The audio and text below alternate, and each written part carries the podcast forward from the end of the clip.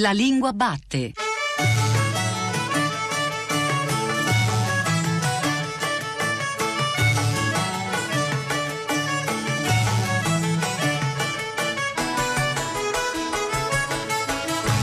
Buongiorno alle ascoltatrici e agli ascoltatori che ci stanno seguendo ora su Radio 3. Io sono Giordano Meacci e questa è La Lingua Batte, la trasmissione che ogni domenica va alla scoperta della lingua italiana. Oggi, 20 gennaio, compleanno di Federico Fellini, non potevamo non festeggiarlo parlando della grafia con cui sono illustrati i sogni. Fumetti e cartoni, disegni animati e manga, Lupin III e Homer Simpson, Miyazaki e Bruno Bozzetto, Dylan Dog e Paperoga tutti gli universi dove artisti e personaggi all'infinito coincidono e nel dubbio tra realtà cartonata e leggenda figurata disegni la leggenda.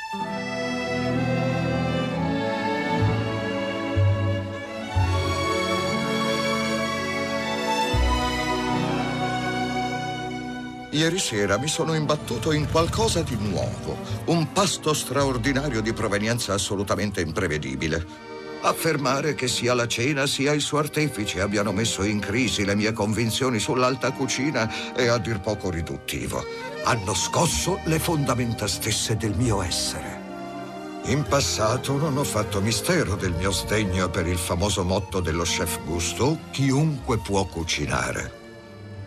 Ma ora, soltanto ora, comprendo appieno ciò che egli intendesse dire. Non tutti possono diventare dei grandi artisti, ma un grande artista può celarsi in chiunque. Era lo straordinario articolo finale, saggio come vogliamo chiamarlo, del critico gastronomico Ego in Ratatouille con tutta probabilità una delle più grandi verità estetiche della contemporaneità. E però questo schema ossitono, verità, contemporaneità, probabilità tipico di certe filastrocche non vi condizioni anche perché oggi siamo qui alla Lingua Batte anche per capire cosa si eh, nasconda tra i fotogrammi dei film d'animazione, tra le tavole dei fumetti, quale sia la vera natura delle anime disegnate e quali siano i doppi significati in grado di salvare, è il caso di dirlo, anime e anime tra comics, cartoni e manga, per creare con noi un percorso che preveda in qualche modo la storia dei cartoni, dei disegni animati e dei manga e dei fumetti, Luca Raffaelli e Danilo Poggiogalli. Buongiorno. Buongiorno. Buongiorno. Luca Raffaelli, scrittore, giornalista, sceneggiatore, si occupa in pratica da sempre, ai miei occhi, e non solo di fumetti e di disegni animati, tra l'altro ha pubblicato due libri per bambini, Un fantasma in cucina e Giange Perepè, ha collaborato con Giulio Cingoli e Dario Fo al lungometraggio animato Joan Padan alla discoperta delle Americhe. È da poco uscita la nuova edizione di un classico del pensiero sui cartoon, Le anime disegnate. Danilo Poggiogalli insegna al liceo Giordano Bruno di Roma, ha pubblicato tra l'altro la sintassi nelle grammatiche del Cinquecento per i tipi dell'Accademia della Crusca, come si dice. Nel 2011 ha curato con Giuseppe Antonelli l'italiano nella società e a testimonianza di una concatenazione sintattica varia e variegata si è dedicato alla disamina eh, della lingua dei manga giapponesi. Ma Raffaelli, partiamo con lei da subito. Lei si occupa di anime disegnate da molto tempo, è il 25ennale della prima edizione di appunto un classico di questo tipo di studi, è uscito nel 94 per Castelvecchi, poi nel 2005 per Minimum Fax e quindi sono 25 anni di racconti di anime sì. disegnate. Tra l'altro, sì. anime è anche anime per animation in sì. inglese e in giapponese. In giapponese, sì. Però diciamo che il gioco linguistico eh, partiva proprio da disegni animati. I disegni animati, le anime disegnate. Mi sembrava giusto sottolineare come i personaggi dei cartoni animati, che molto spesso sono vilipesi, hanno davvero una fortissima personalità e quando riescono ad avere grande successo, quando gli spettatori giovani o meno riescono a entrare proprio nelle loro azioni, nei loro pensieri, quindi sono veramente delle anime disegnate. Poggiogalli, lei si è occupato di studiare e quindi ha fatto la disanima, ci viene da dire, proprio per fare i più bassi giochi di parole che mi vengono in mente. No, sì, scherzo, in realtà sì. era tutto preparato, come si sa. La disamina di, invece di Gals, di Miona Fuji, un manga molto famoso in Giappone Giappone sì. e che è particolare per vari motivi. Sì, eh, innanzitutto per la vivacità lessicale, insomma, perché c'è una certa tendenza alla composizione neologica, all'ibridazione di codici linguistici diversi, naturalmente quello giapponese che si fonde con quello inglese e poi nella traduzione, che è quello che mi interessava, con l'italiano. Eh, le traduttrici, tra cui Laura Valentini, sono state brave a, ad adattare no? questo tipo di fusioni di composti lessicali alla lingua d'arrivo, quindi all'italiano, quindi cercando di creare un nuovo codice, un nuovo gergo giovanile che ho proposto di chiamare giapponile. Ecco, eh, giapponile eh, questo... è, una, è, una, parola che attraverso la lingua batte può essere ulteriormente veicolata, ma prima... finora non ha avuto tantissima fortuna, però... Beh, ma non... noi confidiamo nella possibilità di ricezione degli ascoltatrici e degli ascoltatori della lingua batte. Raffaelli, dal giapponile torniamo un po' indietro perché lei ha strutturato questo eh, suo libro con tre capitoli fondamentali, uno per tutti, tutti contro tutti e tutti per uno. Tutti per uno è eh, l'arrivo dei disegni animati giapponesi con tutto quello che questo comportò in Italia, ma non solo. Ma prima c'è tutta una storia, c'è un uomo contro tutti Walt Disney e una figura significativa, poi ci sono le novità costituite dai fratelli Warner che non sapevano di non fare Topolino, esatto, per esempio. Sì, sì. Eh, sì, ci sono molte storie, ci sono molti aneddoti nel libro e sì, parte tutto con Walt Disney perché in effetti il cartone animato moderno, sonoro, nasce con lui e con questa invenzione del Topolino nel 1928 Esatto, dico tutti per uno perché in effetti il mito di Disney nasce al cinema e al cinema eh, si è davvero tutti per uno che è il protagonista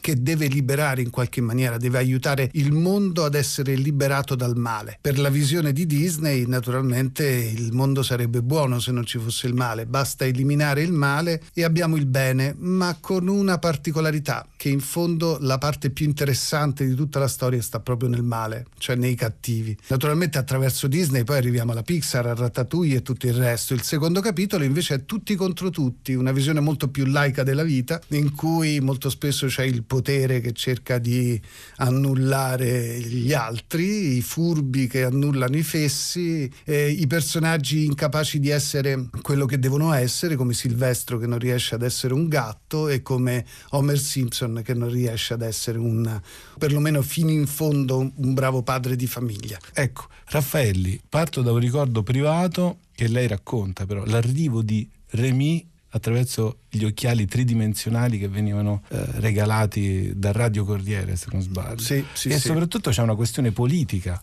a proposito di comunicazione linguistica tra mondi, ma anche comunicazione culturale, una questione politica che riguarda l'arrivo dei cartoni animati che non sono né quelli di Disney né quelli della Warner o di Anna e Barbera. E Barbera. Sì, sì, è, beh, è, vero, i genitori di allora si ritrovarono davvero di fronte a una rivoluzione con questi cartoni animati che non, non erano più i cartoni animati che strammatizzavano un mondo, no? fatto di coniglietti, di, di orsacchiotti, di braccobaldi che perdevano le merendine. Eh, improvvisamente arrivò la tragedia, la solitudine, il bisogno di salvare il mondo, la responsabilità di questi ragazzi che venivano posti di fronte a delle difficoltà spaventose. Devo dire che io non sono della generazione che ha amato subito i giapponesi, perché nel 1985 io feci il mio primo viaggio in Giappone per una serie di situazioni molto particolari, perché era il primo festival che si svolgeva a Hiroshima di, di cinema d'animazione, mi ritrovai all'interno di uno studio, di un grande studio d'animazione giapponese lì non vidi computer, si diceva in Italia che c'erano i computer che facevano i cartoni animati e soprattutto mi ritrovai di fronte a tre scatoloni piene di lettere e, ed erano le lettere degli ammiratori italiani giovanissimi che dicevano io Mazzinga ti amo moltissimo, non vedo l'ora di venire in Giappone a lavorare per te. Di fronte veramente a questa erano centinaia e centinaia di lettere che dicevano la stessa cosa, io sono tornato in Italia e ho detto beh io questa materia la devo studiare a fondo perché, beh, perché evidentemente qui c'è una passione che va al di là di qualsiasi insofferenza, no? di qualsiasi insofferenza adulta. Ecco, in posso questa, fornire anch'io una testimonianza. In questa fase premiazaki, da dire. Se sì. posso fornire una testimonianza autobiografica, anch'io da bambino negli anni 70, insomma, prima metà degli anni 70, partecipai a un concorso di disegno di Goldrake, cioè per disegnare appunto uno di questi robot. Eh. Non andai bene perché non sono molto bravo nel disegno, però insomma, ecco, questo vuol dire che hai ripreso. ero preso, sì. ero coinvolto naturalmente da, da queste storie. No? Astro Boy eh, è uno dei, è forse eh beh, uno dei primi, primo. insomma, il primo proprio.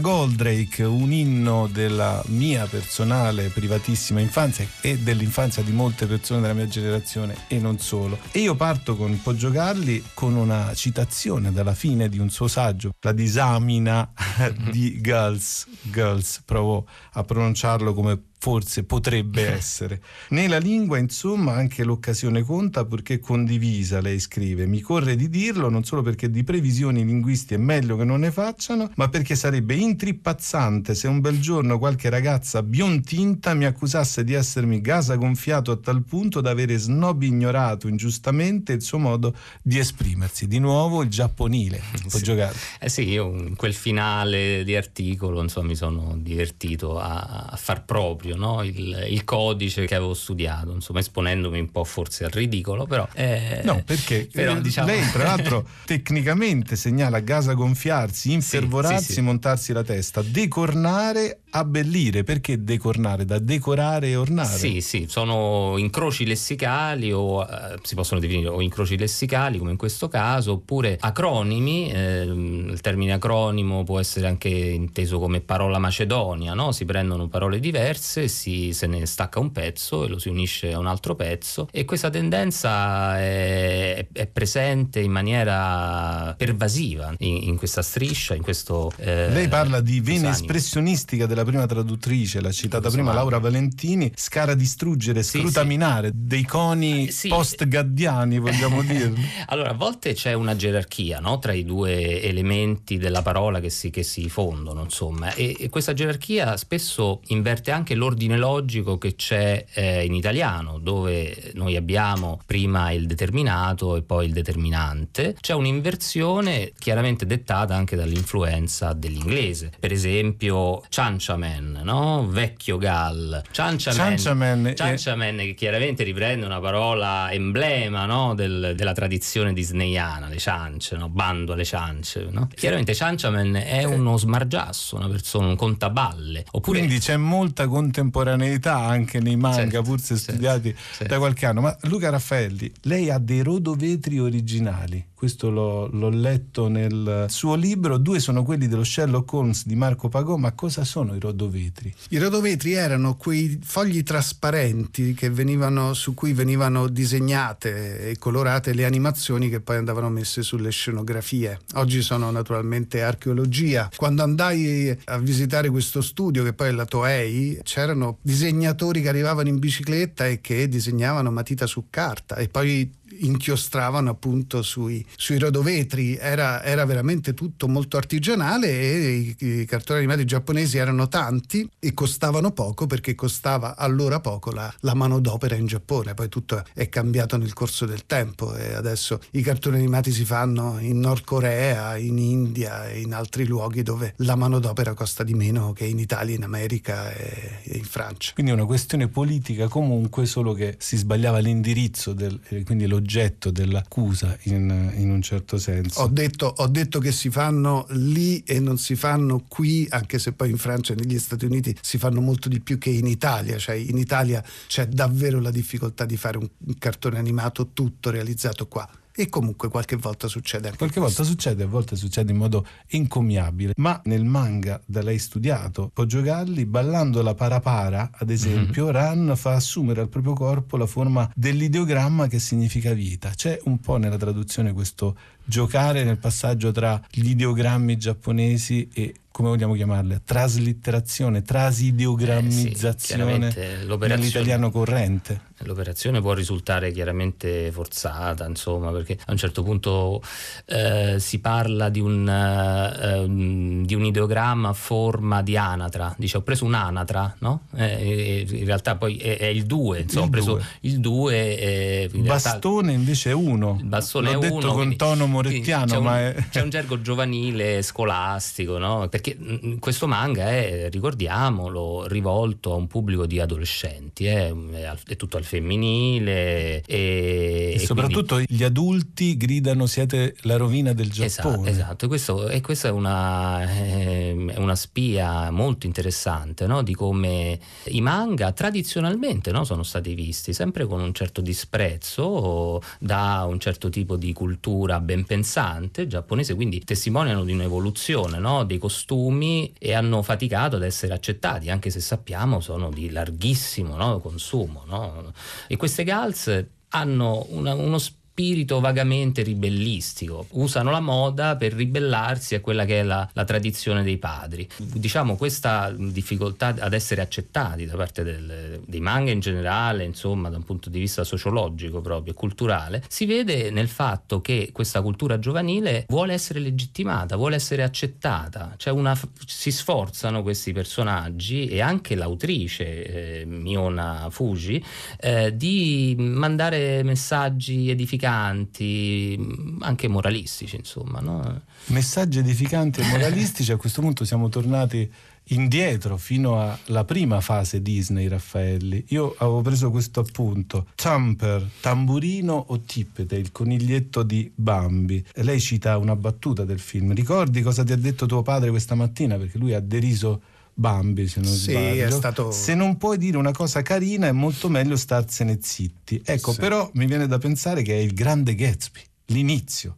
Quell'inizio famoso di Francis Scott Fitzgerald che parafrasato più o meno è mio padre mi disse ricordati che se eh, vuoi criticare qualcuno non tutti nella vita hanno avuto le fortune che hai avuto tu. Sì, io eh, uso questa frase anche per sottolineare il fatto che quando il coniglietto risponde alla madre, perché ubbidisce alla madre nel ripetere questa frase, che cosa ti ha detto tuo padre? Lui eh, compie qualche cosa come un uh, miracolo dell'animazione, 38 espressioni in una manciata di secondi, proprio c'è tutta la soddisfazione del coniglietto nel rispondere, nell'ubbidire alla madre e poi la frustrazione nell'aver risposto ad un rimprovero. E qui c'è tutta la magia Disney e tutta la contraddizione Disney. I'm a road, honey.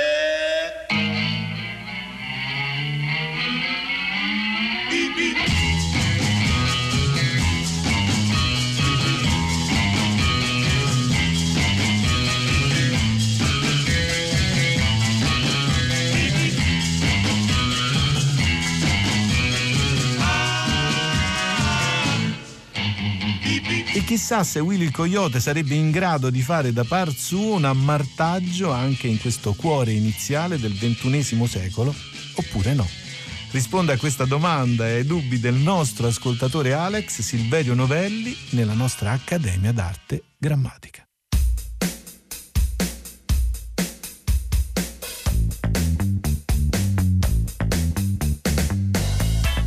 Sulla pagina Facebook della nostra trasmissione Alex ha cercato di trasmetterci il suo brivido addirittura, cito testualmente, di repulsione per ammartaggio, parola comparsa recentemente nelle cronache in occasione del, dell'atterraggio su Marte della sonda NASA InSight. Ammartaggio in realtà è accolto in alcuni dizionari della lingua italiana, dal De Mauro al Treccani. Ma senta Alex e sentite tutti voi che cosa scriveva il signor Carlo Rossini di Milano al Corriere della Sera il 9 febbraio del 1966. Mi meraviglia leggere su giornali e riviste, in articoli che riferiscono esperimenti di atterraggio sulla Luna, il termine allunaggio. Come già fece notare Achille Campanile tempo fa, in un divertentissimo articolo il termine terra sta per suolo e non per pianeta Altrimenti in futuro, raggiungendo gli ordigni lanciati dall'uomo altre mete, si dovrà parlare di ammartaggio, aggioviaggio, avveneraggio, assaturnaggio, eccetera. Eh, ed ecco che il futuro ha servito al signor Rossini e a tutti noi una parte proprio di quel temuto menù planetario.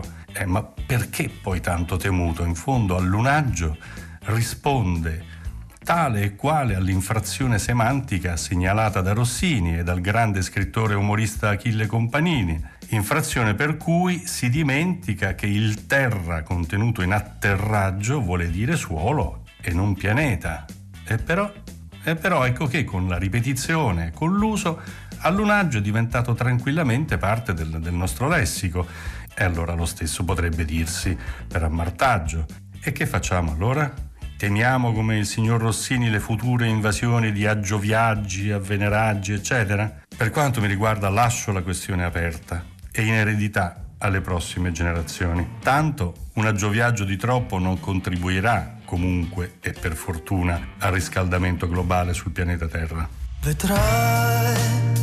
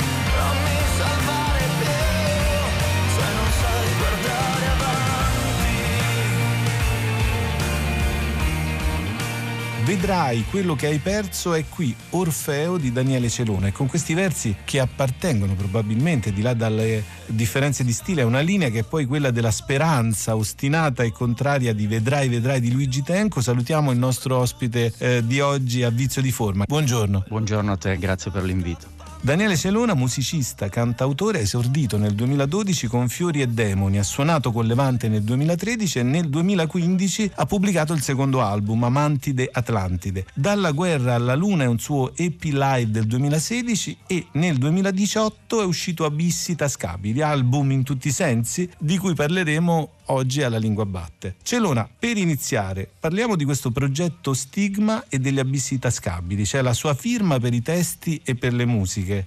Ma per quanto riguarda invece questo anomalo libro dei testi, ci sono altri nomi di artisti e tutta una serie di appropriazioni dovute. Beh sì, diciamo siamo partiti con un'idea molto più semplice che era quella della mera illustrazione di, di copertina.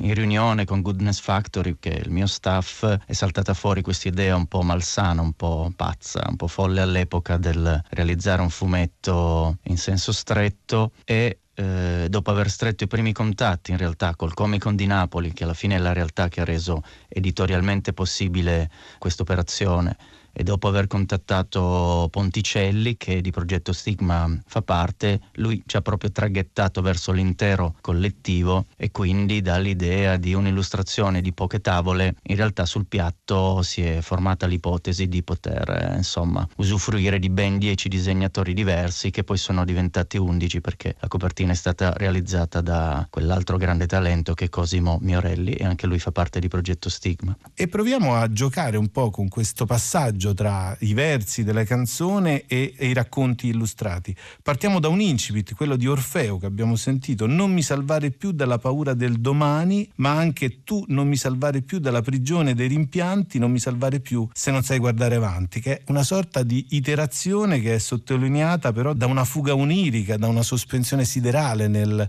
nel racconto. C'è un Orfeo che danza con un Euridice spettrale e però la segue a un certo punto, quindi c'è un rovesciamento incresciamento di fronti che la canzone sottolinea, ma poi il testo della canzone eh, gioca proprio con le figure e con le immagini. Beh sì, il parallelo che in qualche modo ho voluto fare è quello tra questa novella Euridice, perché chiaramente la voce narrante in certi tratti del brano sembra appartenere proprio a lei, e il parallelo in qualche modo è un po' con la mancanza di fiducia nel futuro, che è un po' tipica di, di questo periodo, almeno per quel che riguarda le, le nuovissime generazioni quindi in questo come in altri brani in realtà ho voluto rinchiudere un, uno di, degli aspetti che considero i mali di, di, questo tempo, perché quando realmente la fiducia nel, nel, domani inizia a mancare vuol dire che il nostro sistema non, non funziona, non funziona dal punto di vista sociale, politico. Ecco, eh, Celona, a proposito di questa idea del futuro che traspare attraverso eh, le parole dei testi e anche questa sorta di racconto per immagini che è fatto di tanti racconti. Continuiamo con il tema del lamento ottimistico, mi viene da dire, di alcune canzoni. Per esempio in HD Blue o HD Blue andrà tutto bene, ripetuto varie volte, noi non moriremo e poi però e questa guerra finirà in un verso nel suo opposto in un verso nel mio silenzio. C'è sempre anche eh, nella struttura dei versi questa iterazione in cui c'è un'incertezza di fondo che dalle parole passa alle immagini e poi dalle immagini ritorna nelle parole, ma soprattutto c'è questo continuo ritornare su temi della fuga, anche attraverso delle parole, del domani incerto, dell'incertezza e della doppia possibilità, Celona. Beh sì, diciamo che l'idea del, del rendere in qualche modo il testo ambivalente, ambiguo e quindi mh, delineare dei tratti in chiaroscuro è un po' una mia caratteristica. Quindi in questo brano in particolare c'è una, dire, un'alternanza abbastanza continua tra chiaro e scuro, l'idea di questa vittima che diventa carnefice, l'idea della fuga, l'idea del salto, del tuffo nel, nel, buio, nel vuoto, chiaramente deve essere anche in qualche modo un una prova di, di, coraggio, di fede e di fiducia, perché nessuno ci può garantire sul, sul buon esito del, del, prendersi un rischio. Eh, le reiterazioni quindi un po' sono una, diciamo, una cifra stilistica prettamente diciamo, musicale dovuta all'arrangiamento. Nella parte finale del brano in particolare la reiterazione serviva a fare una sorta di giochino linguistico e infatti la parola verso è usata in tre accezioni diverse, quindi quella del lamento, quella della direzione, quindi che ha un suo opposto, e quella del verso più come dire, strettamente inteso come quello di una canzone o di una poesia. Questo sogno a chi lo do? Ninna, Ninna, oh, il buio ti spaventa ancora un po'.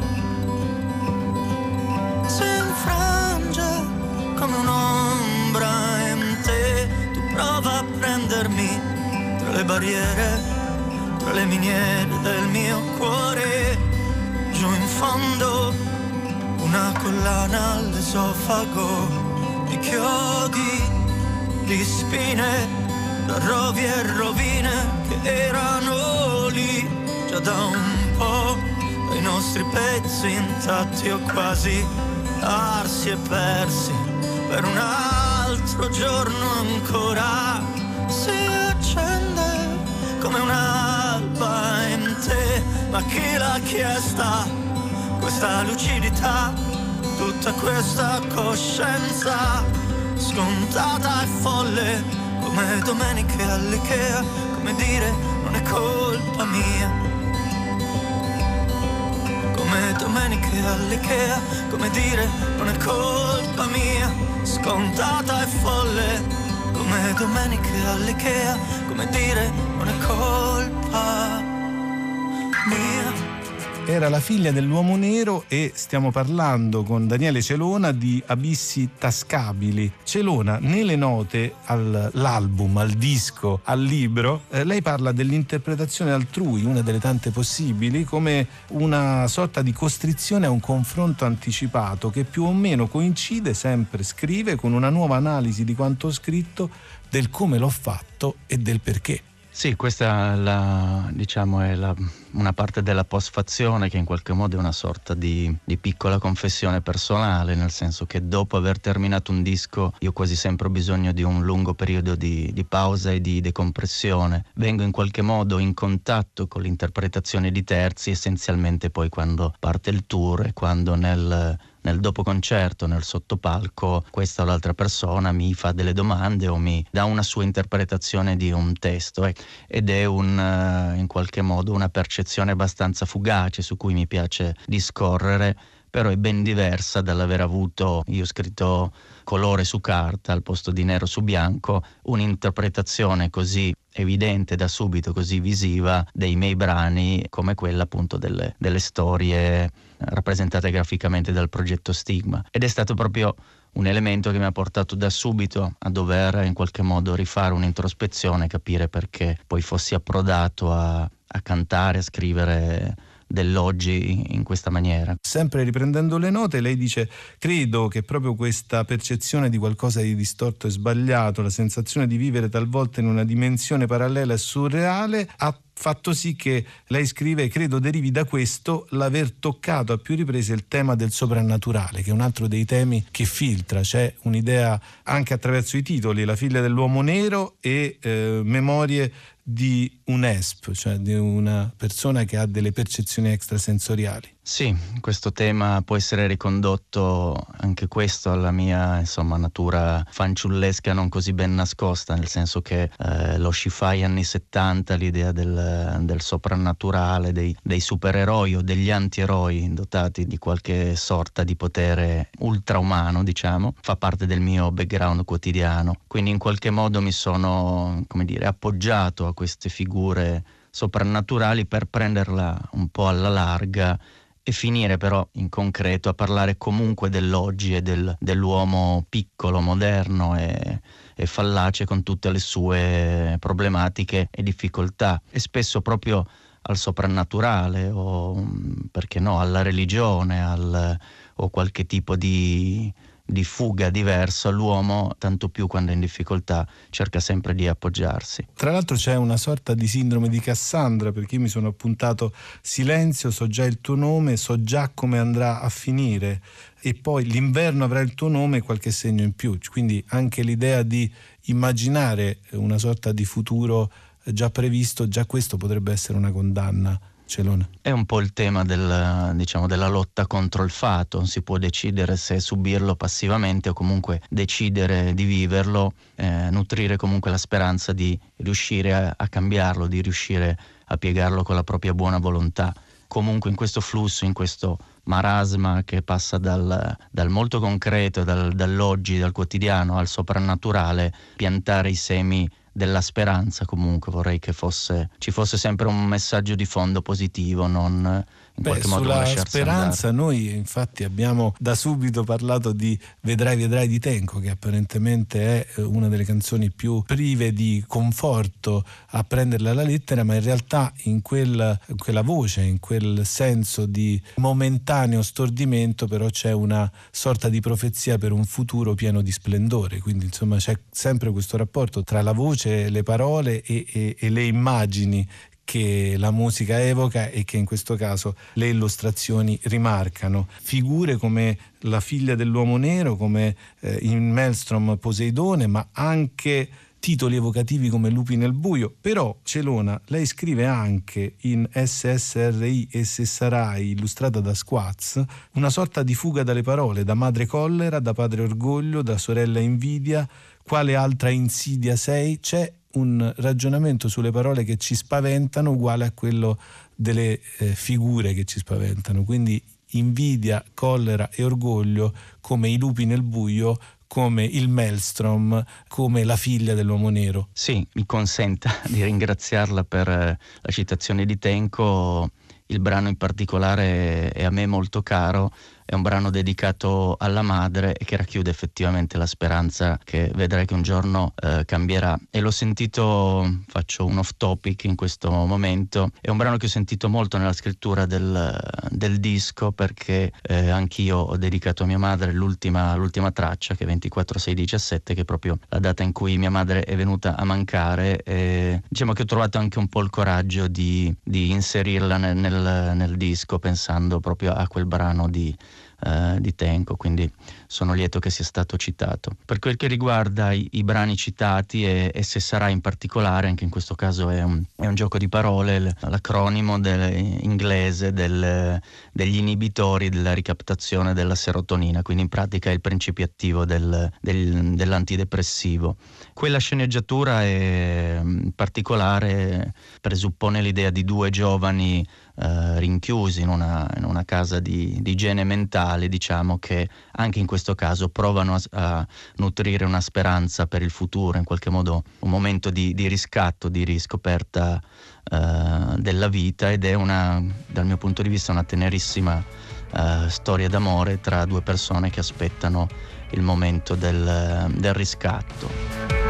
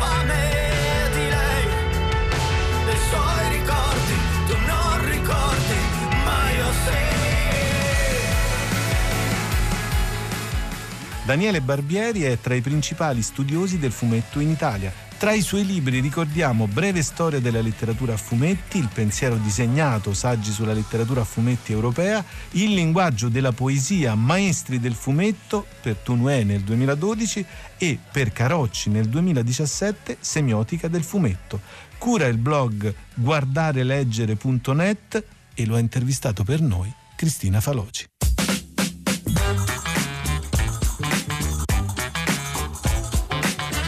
Daniele Barbieri, il suo è un viaggio affascinante perché è a cavallo tra due discipline, narratologia ed estetica. Lungo tutto il libro è continuo il riferimento per analogia o per contrasto alla letteratura e al cinema. Che cosa condivide il fumetto in linea di massima con queste forme d'arte, ma soprattutto cosa ha di specifico che lo rende unico? Con la letteratura certamente c'è in comune il fatto di essere su carta e quindi che richiede l'interazione del lettore, il quale legge letteralmente le vignette, mentre il cinema scorre per conto proprio. D'altra parte con il cinema ha in comune il fatto di essere fatto di immagini. Ha di suo specificamente il fatto intanto che queste immagini sono disegnate e non fotografiche, inoltre c'è tutta una dimensione di relazione di pagina che nel cinema non esiste, dimensione delle vignette, relazione tra una vignetta e l'altra nello spazio della pagina, l'atto di voltare la pagina che nasconde quello che verrà dopo, mentre la pagina inizialmente viene vista con un unico sguardo prima di cominciare a leggere. Ecco, questi sono elementi eh, estremamente specifici eh, del fumetto, oltre a tutte quelle dimensioni specificamente linguistiche del fumetto che si sono evolute nel corso della sua storia e che sono inevitabilmente diverse da quelle specifiche del cinema e del romanzo. Ecco, che relazione può esserci tra la storia, le situazioni, il linguaggio e le scelte grafiche con cui vengono illustrate? Il nome del suo blog, Guardare e Leggere, sintetizza bene l'essenza dei fumetti e appunto quanto al primo componente, il guardare, lei analizza con agile precisione tutti gli aspetti che ci ha appena accennato. Il fumetto si guarda e si legge, le scelte grafiche sono funzionali a creare una atmosfera che è funzionale a sua volta al racconto, ma a suo tempo il racconto è funzionale eh, all'effetto visivo, cioè godere eh, di una storia a fumetti è godere sia di una successione narrativa, una sequenza, un'articolazione narrativa,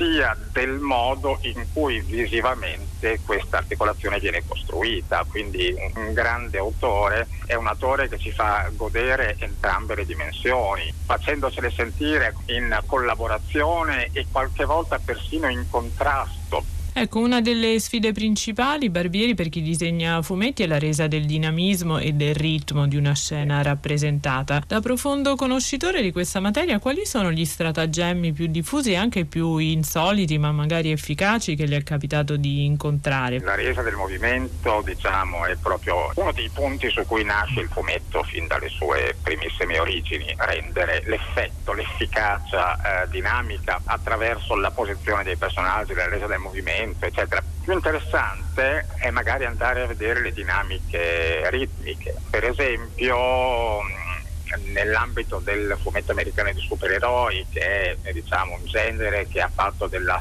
spettacolarità e quindi del coinvolgimento dello spettatore, proprio la sua stessa ragione d'essere. Per esempio un grande autore come Frank Miller ha saputo sviluppare una serie di espedienti, di modi di combinare le vignette, per esempio eh, vignette piccole che si appoggiano su una vignetta a metà pagina o, o a pagina intera, riprendendo eh, puntualmente una narrazione che un attimo prima era esplosa in una sola grande immagine in cui il lettore è invitato a immergersi mentre poi nelle piccole vignette la narrazione ritorna battente a scandire il ritmo degli eventi che si susseguono. Questi sono alcuni esempi di meccanismi in genere piuttosto efficaci che il fumetto americano e supereroi sfrutta con grande disinvoltura e che poi si trasformano quando genere diventa cinema negli effetti speciali, per esempio, e nei montaggi dei film di supereroi. Miller arriva proprio anche a spettacolarizzare i suoni, eh, c'è un caso che, di cui parlo anche nel libro in cui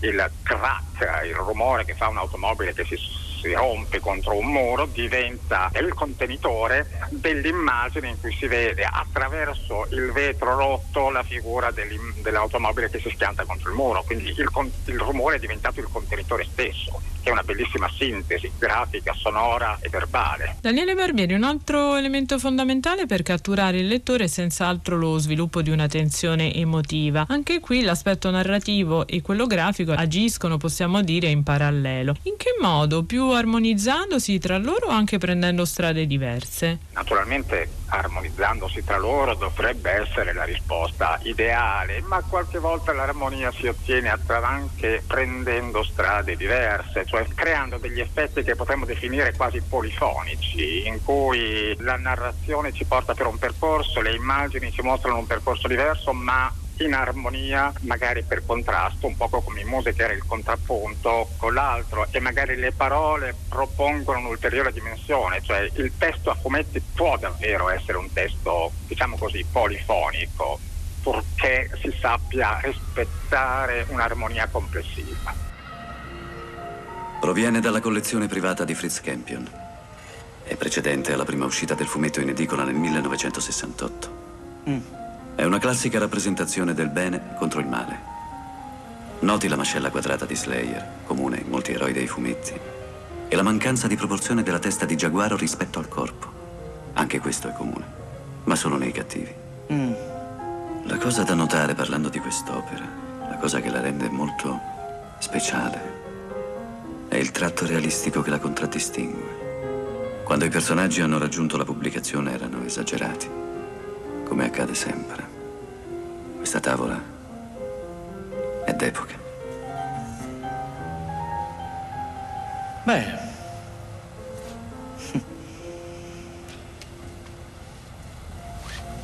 Me la incarti. La sua decisione è di una saggezza incommiabile. Daniele Barbieri, lei racconta di come il fumetto sia nato a colori e poi si sia evoluto per ragioni specifiche anche verso il bianco e nero. Come mai? Ci sono tra l'altro due autori emblematici che lei cita su questi due poli opposti, Mattotti e Battaglia. Ce li racconta brevemente? Il fumetto nasce a colori perché nasce sui supplementi domenicali dei giornali americani che erano a colori fatti per adulti ma anche per bambini. E poi dopo una decina d'anni trova anche una strada in bianco e nero perché nascono le strisce quotidiane che vengono pubblicate sulle pagine quotidiane dei giornali e quindi sono naturalmente bianco e nero. Ecco, quindi questa doppia origine porta dal punto di vista del colore a una doppia evoluzione. Naturalmente il bianco e nero è tradizionalmente più economico, per esempio in Italia, anche in Italia ci sono state delle collane, delle riviste che uscivano in bianco e nero perché costavano meno, si pensi a tutto il mondo della Bonelli, Tex per esempio, che è sempre stato tradizionalmente in bianco e nero. Ecco, disegnare in bianco e nero è diverso dal disegnare a colori. Si tratta di sfruttare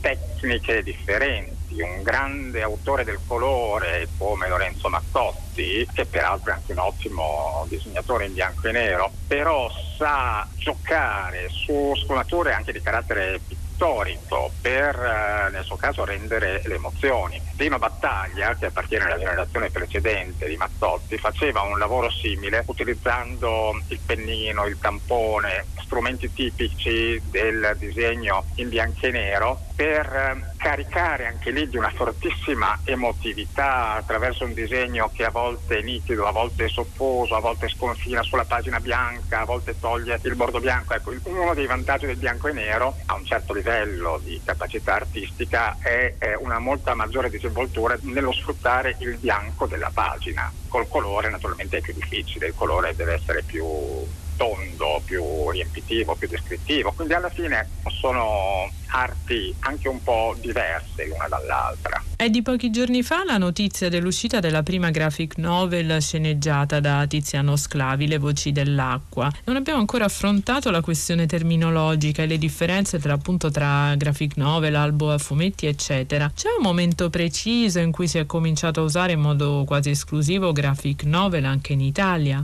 Allora, graphic novel è un'espressione, diciamo così, relativamente recente. Negli Stati Uniti se ne comincia a parlare alla fine degli anni 70, in Italia qualche anno dopo, all'inizio è una parola quasi per tecnici, in italiano la si comincia a usare al femminile e anch'io continuo a usarla al femminile perché secondo me è l'uso che fa eh, la regola. La regola grammaticale vorrebbe che siccome novele, la traduzione di romanzo, si usasse al maschile. Di fatto oggi il dizionario Treccani ammette tutte e due le versioni, sia maschile che femminile. Graphic novel fondamentalmente vuol dire romanzo a fumetti ed è l'esito diciamo, di una evoluzione che è passata attraverso le riviste, mm, i cosiddetti giornalini, cioè nel momento in cui il fumetto comincia ad aspirare a una dignità culturale a cui aveva diritto ma che gli veniva negata, la trova nel diciamo, occupare posto nelle librerie che sono per la nostra cultura il luogo delegato della cultura, dell'alta cultura.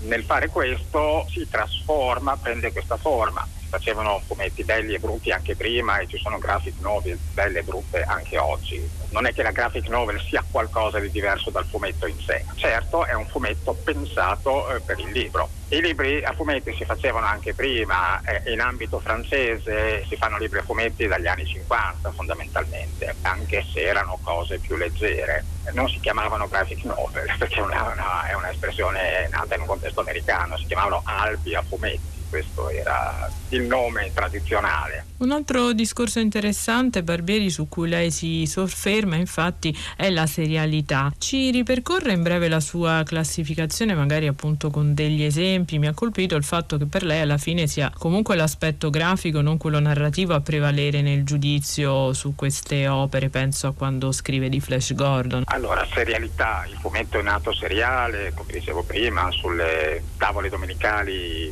dei giornali, dei quotidiani americani, poi è continuato a essere seriale seriale nelle strisce quotidiane, sempre di giornali americani, poi nasce alla metà degli anni 30 il comic book, cioè la rivista mensile specializzata in fumetti. In Europa riviste soprattutto settimanali che pubblicavano tipicamente due, quattro pagine di una storia a settimana. E quindi c'è questa lunga storia seriale che però a partire dagli anni 60 comincia a prendere anche anche la via delle produzioni uniche, delle produzioni di autore. Sono gli anni in cui nasce la rivista Linus, che è una rivista fatta da intellettuali come Umberto Eco e Oreste del Buono, per esempio, che affrontava il fumetto come fenomeno culturale. L'aspetto grafico su quello narrativo mm, non è proprio così, è che l'aspetto grafico è a sua volta un aspetto comunicativo. Nel caso di Flash Gordon, la magia di Alex Raymond, per esempio, era quella di saper costruire con le sue immagini degli universi di riferimento favolosi in cui il lettore era invitato a immergersi settimana dopo settimana, anche a dispetto di una sostanziale piuttosto banalità delle trame, che alla fine erano sempre abbastanza prevedibili. Ma la capacità grafica di Raymond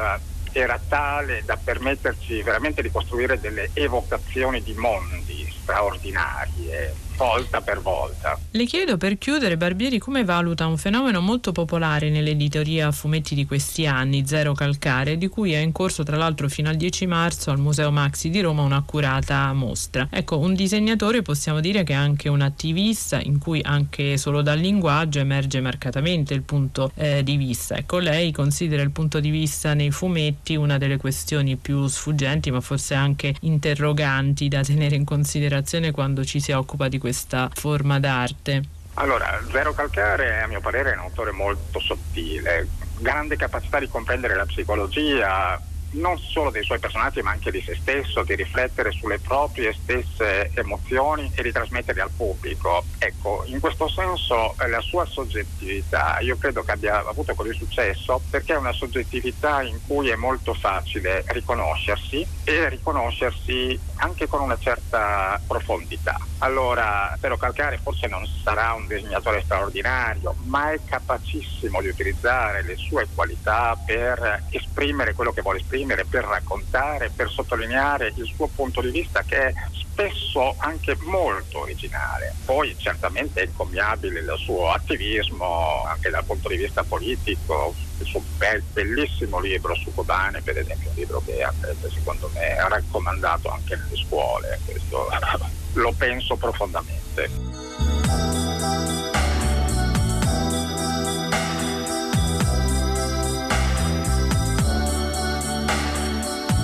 Vabbè, dice i fumetti, i fumetti naturalmente danno un'impressione piuttosto scadente alla cosa, ma perché non si potrebbero utilizzare i fumetti in un'immagine in modo da costituire una specie di piccolo poemetto figurato?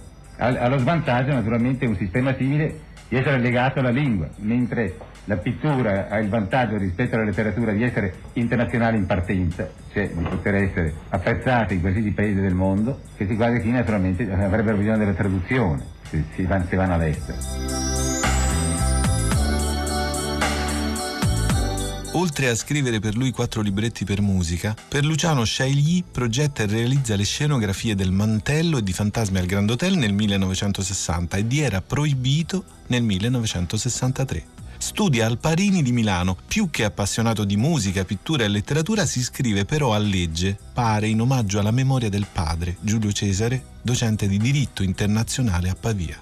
A lui è stata dedicata tra l'altro una cima del gruppo della Croda da Lago sulle Dolomiti bellunesi ed è stato battezzato con il suo nome un orso che tra il 2009 e il 2010 ha peregrinato per mesi tra le foreste delle Dolomiti e delle Prealpi Venete. Dino Buzzati, scrittore, pittore, drammaturgo, poeta per versi e per immagini, nato a San Pellegrino di Belluno sotto il segno della bilancia nel 1906 e morto a Milano il 28 gennaio del 1972, facendo in tempo a raccontarsi tra le pieghe del frammento Stefano Caberlò, scrittore uno dei tanti personaggi di sé buzzatiani che si sente dare l'avviso di partenza dal medico con le stesse parole più o meno rassicuranti che lui stesso, Caberlò, aveva usato in un caso assolutamente uguale, in un romanzo Autumnus Interruptus. Ma Stefano Caberlò, scrive Buzzati, che nei suoi romanzi non si è occupato altro che della partenza per tutta la vita e sull'argomento è uno specialista, non si è lasciato certo ingannare la necessità di partire, che è poi l'obbligo che accomuna tutti e intanto la constatazione reiterata, parafrasando Gadda, Piovene ha parlato per lui della cognizione della morte, dell'assoluta vanità, comunque meravigliosa, nell'affastellarsi di giorni l'uno sull'altro, di ogni sforzo fatto per raggiungere il confine ultimo, nella speranza di riuscire a cogliere un attimo di splendore nelle catene di ore che viviamo. Alla fine degli anni 30, scrivendo a letto di ritorno più o meno alle tre del mattino, l'ora buia dell'anima, dalla routine cronachistica del suo lavoro al Corriere, Buzzati ha inciso per Incipit, uno dei più significativi del Novecento, la traccia frattale della sua ossessione. Nominato ufficiale, Giovanni Drogo partì una mattina di settembre dalla città per raggiungere la fortezza Bastiani, sua prima destinazione. E se c'è già, lo si nota a partire da questi primi tre righi, una preoccupazione formale fondata sulla risposta istintiva al come, dove, quando e perché, se anche l'idea di un'asciuttezza assecondata e fondamentale nella lingua di Buzzati, in questa cadenza ritmica in cui tra il motivo e la realizzazione c'è il racconto cristallizzato di tutta una vita, c'è pure un ritratto in miniatura della sintassi buzzatiana. Così anche lo scarto tra l'attesa piena di premesse e la delusione della resa si muove piano con minime deviazioni sintattiche. Tutto il vallone era già zeppo di tenebre violette, solo le nude creste erbose a incredibile altezza erano illuminate dal sole quando Drogo si trovò improvvisamente davanti, nera e gigantesca contro il purissimo cielo della sera, una costruzione militaresca che sembrava antica e deserta. Un intarzio di suggestioni paesaggistiche tra virgole segna le curve della strada percorsa, poi un avverbio che allunga il movimento sorpreso del protagonista, un superlativo che allarga il cielo e una descrizione immediata che si chiude con due aggettivi risolutivi. Ma è un inganno comunque, un abbaglio. Non è questa la fortezza, che invece è apparentemente a una distanza incalcolabile come i confini cercati dal principe protagonista dei sette messaggeri, che trascorre la vita in un eterno cammino di attesa e di speranza, pur nella consapevolezza che non esiste frontiera, almeno nel senso che siamo abituati a pensare. Non ci sono muraglie di separazione, né valli divisorie, né montagne che chiudano il passo. C'è magari guardando per caso giù nella strada, la porticina del misterioso muro di cinta attraversato da Eura sotto lo sguardo incredulo di Orfi nel poema a fumetti. Primo graphic novel italiano tra i primi in tutto il mondo, in cui si racconta una delle più antiche leggende dell'umanità, lo scontro dell'amore di fronte alle porte chiuse della morte. Un'ossessione, si diceva, che parte da lontano, Già nel Buzzati liceale folgorato dalle pitture sospese di Arthur Rackham, meraviglioso illustratore di case, montagne e boschi stregati, anche lui, scrive Buzzati raccontando dello scrittore inglese Emer James, autentico poeta di tutto quello che non esiste, che fa paura eppure noi vorremmo esistesse. Un'operazione autobiosaggistica di cui Buzzati si rendeva pienamente conto.